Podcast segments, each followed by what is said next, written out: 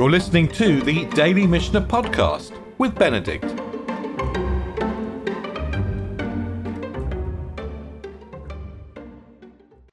We're going to close today the third chapter of the Mishnah of Eruvin. And I just want to remind you where we closed off at the end of last week. We were talking about whether the situation before when Yom Tov follows Shabbat or when Shabbat follows Yom Tov, we have two consecutive days, different festivals.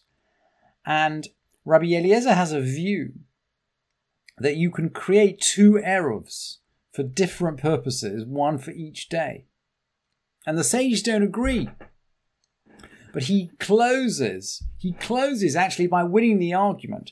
And the halacha does go according to Rabbi Eliezer. Rabbi Eliezer says to them, You agree with me that they are two distinct holinesses. Amar lehem Rabbi Eliezer, modimatem li shehein shtei kedushot if Shabbat follows festival or festival follows Shabbat, they're two distinct elements of holiness, and we can create two distinct Eruvim, maybe one, an Eruv Tchumim to the west and an Eruv Tchumim to the east. We can create two separate Eruvim, one for each day. And that's an essential dispute, effectively, between the sages and between Rabbi Eliezer, Rabbi Eliezer, and as we're going to discover today as the Mishnah progresses, between Rabbi Eliezer and Rabbi Yehuda. And Rabbi Eliezer and Rabbi Yehuda say two holinesses. So, but the sages, when they're looking at day one and day two, are going to say one holiness. And this is going to, the rubber is going to hit the road when we get onto Rosh Hashanah. And in fact, when we get onto Rosh Hashanah, the halacha is no longer going to go like Rabbi Eliezer. Let's have a look at the Mishnah. Rabbi Yudah Omer, Rabbi Yudah says, Rosh Hashanah shehaya yarei, shema tit aber, ma'arev adam shnei uruvin ve'omer, and then he says the usual set of things which we learnt in the previous Mishnah when Shabbat followed a Chag or Chag followed Shabbat. Eruvi barishon uvasheni. My Eruv for the first day is to the east and to the second day is to the west, or the other way round. Or maybe my Eruv is for the first day and for the second I'll be like the people of the town. Or maybe it's for the second day. All these possibilities. If we can make two Eruvin for the two days. And the Mishnah closes, Velo hodulo chachamim, and the sages did not agree with him. And in fact, we're going to enter now a, a, a set of three Mishnayot, which all close with the same phrase, Velo hodulo chachamim. The sages did not agree with him. So three Mishnayot in which Rabbi Yehuda goes up against the sages on this principle, one or two holinesses. And on each occasion, Velo Chachamim, the sages, did not agree with him. Let's take a look at what's going on. So, Rosh Hashanah, Rosh Hashanah, someone was afraid that it might be intercalated. That we're talking here about Elul. Now, in an ordinary month, the month can be 29 or 30 days. So we don't really know when Rosh Chodesh is going to be.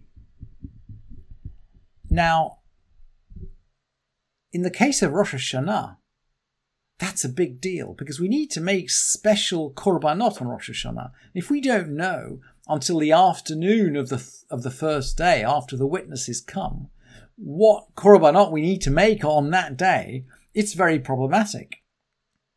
We solve this problem today, by the way, by making Elul always 30 days. If you get out your calendar and you have a look, you'll see that Elul is always 30 days. So we know that Rosh Hashanah always falls on the first, and Rosh Hashanah actually fall, fall, runs between the first and the second of Tishrei. Unlike the situation where Rosh Chodesh, where the if Rosh Chodesh is two days, it'll run between the 30th and the 30th of the previous month, and the first of the new month. And the rabbis decreed Rosh Hashanah is very special, and the sages were the sages were uncomfortable about a lack of respect either for the first or for the second day. And they decreed that the two days of Rosh Hashanah are effectively one full day, Yama Arichta, one long day. They didn't distinguish between the two days of Rosh Hashanah. As far as they're concerned, it's only one day. And we can see this view developing in the following Mishnayot. Let's have a look at the next Mishnah. The Odama Rabbi Yehuda, Rabbi Yehuda said as well, Matne Adam al hakakala b'yom tov rishon ve'ochla b'sheni. Rabbi Yehuda said as well, sorry for the typo, a man, a person can make a condition about a basket.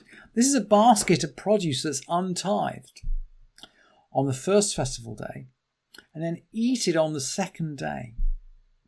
Well, let's just think what sort of condition this might be. Well, we can't take Truma and Maaser on Yom Tov. But if we said, if we made a condition, if if it's um, if we if we took Truma and Maaser and and and um, made a condition, if Yom Tov is tomorrow, then this Truma and Maaser is taken.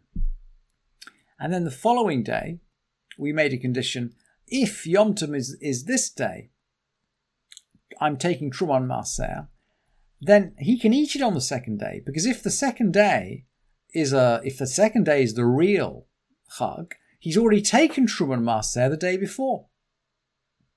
And if the second day isn't the real Chag, well, on, if the second day is not the real Chag, he's taken Truman and on the second day, so he's okay. He can eat his he can eat his food. And similarly, an egg. If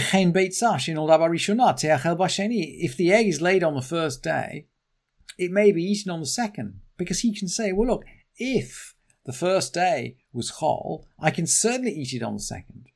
And if the first day was kadosh, I can cert- if the first day was kadosh when it was laid, then the second day is chol. In other words, one way or the other, he can eat his egg on the second day. And the sages didn't agree with him.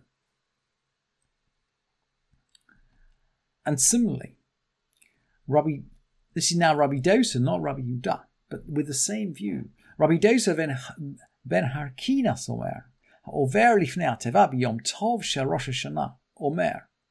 Someone who goes in front of the of, of the ark, someone who goes, um, someone who's a shaliach tzibur on Rosh Hashanah, on the first day, says, Hachlitzenu Hashem Eloheinu et Yom et Yom Rosh Chodesh Hazeh im Hayom ve'im lemachar. Strengthen us, O Lord our God, on this first day of the month, whether it be today or tomorrow. And on the following day, he says, Im Hayom im Emesh, whether it be today or yesterday. And the sages did not agree with him. And you'll notice, by the way, the sages never refer to Rosh Hashanah as Rosh Chodesh. Perhaps for this reason, because we know Rosh Chodesh spans the two months, but Rosh Hashanah, and and perhaps it is two separate days, but Rosh Hashanah is one long day. And the sages are quite insistent about it. And we've, you'll notice, by the way, that we're no longer dealing with Eruvin. We're actually dealing with the Kedusha of Rosh Hashanah. We're dealing with one or two days of holiness. And it's as if the Mishnah has just died in a, at the beginning of the next chapter. We will get back to Eruvin, how you make Eruvin, what the mechanics are, and what the boundary cases are.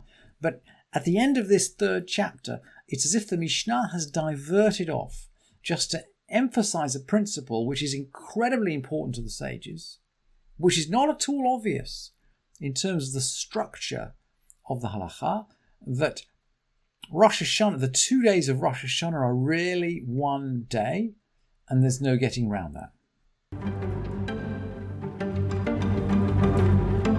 Thank you for listening to this edition of the Daily Mishnah Podcast with Benedict.